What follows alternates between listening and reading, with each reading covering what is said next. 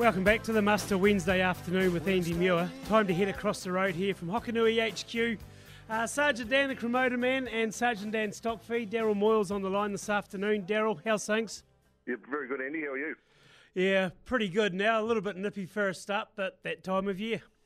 Yeah, absolutely, that time of year, that'll kill all the bugs, absolutely. Yep. And that's the thing, you know, you want to get the frost happening on the ground now for that exact reason to try and sterilise the ground going into the new season, don't you? Yeah, and we always get a good day out of it. There's blue sky out there at the moment. Uh, I'm sitting by my heater in the office, which is a bit sad, but um, blue sky out there, so it's a good day. Yep. And I'll tell you what, too, um, they've done a hell of a good job sprucing up the old building across the road there too. It looks awesome.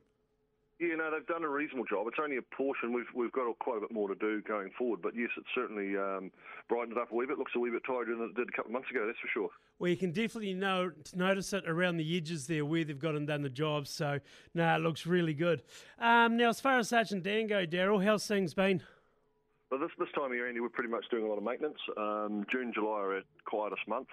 Um, we're doing a lot of maintenance and putting in new gear and doing all sorts of that stuff at the moment. You know, getting boilers surveyed and and then uh, from here on in, we pretty much crank into spring feed. So we'll start making uh, stacking up some sheep nuts and calf feed for the spring and. Um, obviously, then once we get into August, is dairy feed and everything all happens all at once. Yep.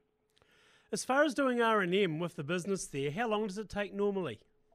Oh well, every year. I mean, it's like no difference to no different to guys on the farm. You you break a bit of gear during the busy season, and then you repair and um, replace gear when you're quiet. So every year we we pencil in days in June and July to get engineers and electricians in to repair, and we've got quite a bit of new gear going in. Um, we've got a new press and. Um, basically, a whole new system. It's a smaller system than we've got, just to add to what we're doing. However, this year raw materials probably more the more the problem than the capacity. Yeah. Well, that's the obvious, isn't it? And the elephant in the room, I suppose. But for every industry, um, you just need to watch the news over the last couple of weeks. and talking about the GIB shortage is relevant to anything and everything at the moment. Daryl, how are you guys finding it for raw materials? Well, grain, for example, is, is a big part of what we do, so that's our major raw material, and we are reasonably tight. You know, certainly not taking on any more, more dairy customers. Um, you know, that, that supply is pretty much spoken for, so it's very tight. I mean, if we get a, a good uh, winter, spring, uh, great. If we get a really tough spring, then gee, things are going to be really tight. The raw material is just not available out there, and if it is, it's not cost effective to use it. Um, you know, the prices are, are right up there, as you know. Yeah. And this is just going to be the way forward for the unforeseeable future. Unfortunately, too, though, there's not really too much we can do about that.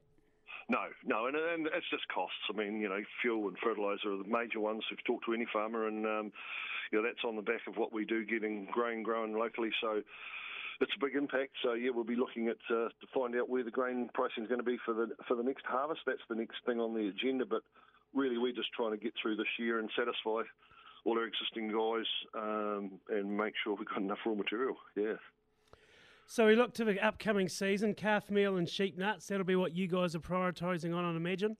Yeah, absolutely. The, the you know we went into the winter with a wee bit of uh, shortage of feed, and, and, we sold obviously quite a lot of nuts in the autumn. Uh, some guys come up short with the dry, and there's a few guys you know dribbling them through the season uh, through the winter. And I suspect we've also already got some orders in the system for you know deliveries in late July or August pre-lamb. So we will we do intend to sell uh, a few nuts in that period. So that's why uh, I think we're changing the die tomorrow to do a big run of nuts all next week. Um, try and get ahead of it. Yeah. Would you say it's one of the busier autumns you've had, especially as far as sheep nuts went?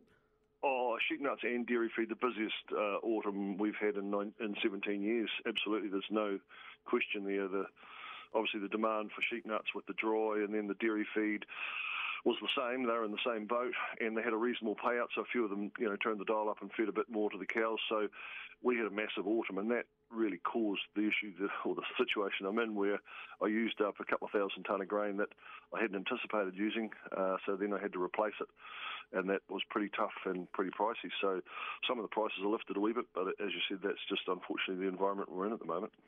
And that's all it is, too. There's not much we can do about it. We look at farm gate inflation going into double figures at the moment. Uh, coming out a couple of weeks ago, Beef and Lamb projected it was uh, like about 10.9% or some figure roundabouts there. So it's just going to be a flow on of cost. There isn't really a lot can be done about it. No, and I don't know. I can't see when it's going to uh, level out. I mean, yeah, I really can't see that far forward. So it's going to be an interesting uh, next 18 months. Certainly going to be very interesting, that's for sure. Yeah. Now, you just got back from Aussie the other day. Um, I dare say it was a wee bit warmer over there, but the interesting thing is um, their take on COVID. What's it like over there now?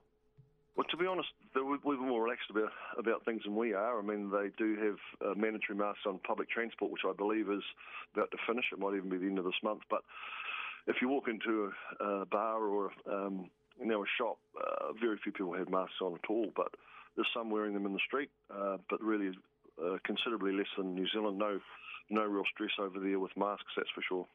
So it's almost like a throwback to February 2020 before all this pandemic thing started. Um, they're just carrying on and getting on with it? I think so. I mean, the, as I said, public transport, you certainly notice marks. If you're out and about, nah, no one's wearing them at all. So, uh, but I think they've still got a wee bit over there. But um, you've got to get on with life. So I think that's what they're doing. Yep. Would have been a bit warmer too on the coast, I'd imagine. it was a wee bit warmer than than Gore, but uh, that's the beauties of going away and then coming back to naught degrees. Yeah. Yeah, but like we say, we're getting winter when we need winter, so it's all part of the cycle. Absolutely, not much we can do about it. Hey, Daryl Moyle, Sergeant Dan Stockfood here in Gore. Thanks for your time on the muster and thanks for your continued support of the program as well. Of course, sponsoring um, the Farmer Roundup every Monday morning. We do appreciate it. No, it's always good to talk to you. No problem, Andy. Daryl Moyles there from Sergeant Dan Stockfood here in Gore. Um, always good to catch up with Daryl and just chew the fat about the current situation, supply chain, etc. Yada, yada, yada, buzzwords, etc. But um, it's just fact a situation we're faced with at the moment. Um, next on the muster, Wednesday afternoon, heading down to Awarua, catching up with Steve Henderson, dairy farming down there. May not return. the rocks